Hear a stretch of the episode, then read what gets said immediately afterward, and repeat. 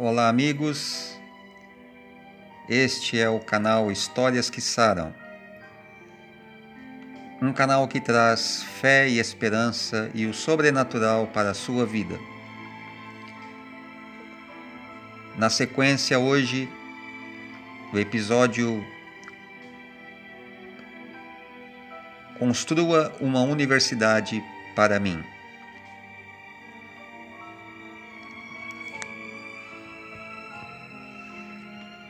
Construir uma universidade para Deus.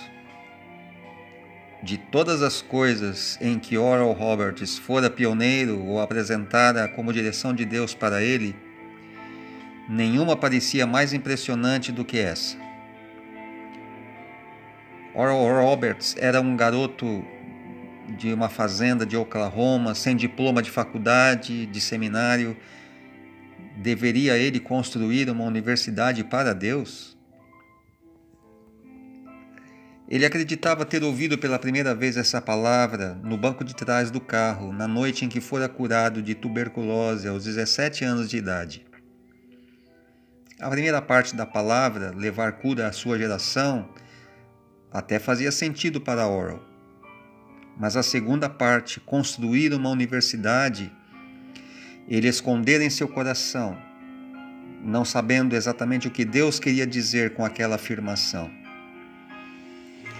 Naquele momento, na época em que o ministério de tenda e o movimento de cura pareciam estar diminuindo, Oral voltou a sua atenção para o próximo movimento de Deus na sua vida. No início da década de 1960, as reuniões de cruzadas de cura estavam se tornando menores e Orwell sentiu no seu coração o desejo de mudar-se para outro campo de ação para alcançar o mundo com a mensagem de cura e salvação em Cristo. Como Deus queria que ele estendesse sua paixão e o poder do Espírito Santo para todo o mundo, ainda mais do que seus dez ministérios conseguiam alcançar. Como ele passaria o poder da palavra de Deus à próxima geração, mesmo depois de morrer? Orwell começou a refletir sobre a palavra de Deus que foi lhe dada antes. Construa uma universidade para mim.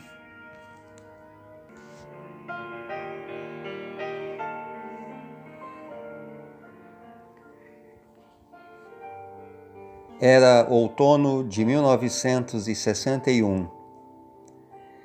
Durante nove anos, Oral e sua família haviam orado pelo terreno na esquina da Rua 81 com a Avenida South Lewis. Oral acreditava que aquele era o local que Deus havia escolhido para a universidade ser construída. 500 dólares era tudo que ele tinha e possuía naquela época. Frequentemente ele ia até lá de carro, andava pelo terreno orando e perguntando ao Senhor o que fazer e com quem trabalhar. Ele conseguia imaginar altos edifícios cheios de alunos que queriam honrar o Senhor e difundir a sua palavra. Entretanto, quando Saul Jager, o advogado de Oral, abordou os proprietários, eles insistiram em que o terreno não estava à venda. Eles eram de uma família rica do ramo do petróleo, que possuía a área da esquina havia anos e queria mantê-la em seu patrimônio. As tentativas de comprar o imóvel se arrastaram durante semanas.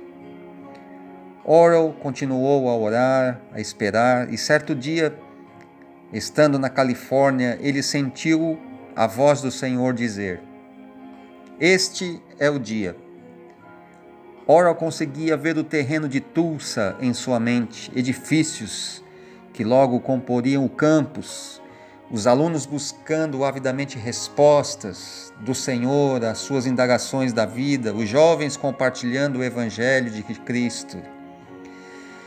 Ele então telefonou para Saul e disse: Vá hoje até lá e compre aquele terreno Impaciente, Saul insistiu em dizer que Oral estava desperdiçando seu tempo.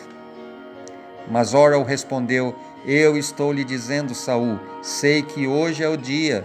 Compre-o hoje. Saul desligou o telefone e ligou para o advogado do proprietário, que assim como Saul era judeu. Saul explicou a insistência do seu cliente sobre a venda do imóvel para aquele mesmo dia. O advogado contatou o proprietário e a resposta dele maravilhou a todos.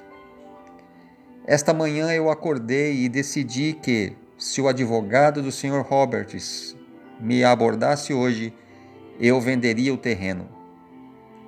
Os advogados ficaram surpresos com a maneira como Deus operara naquela situação. Ora, eu estava grato ao Senhor, mas não surpreso com a sua infalível fidelidade.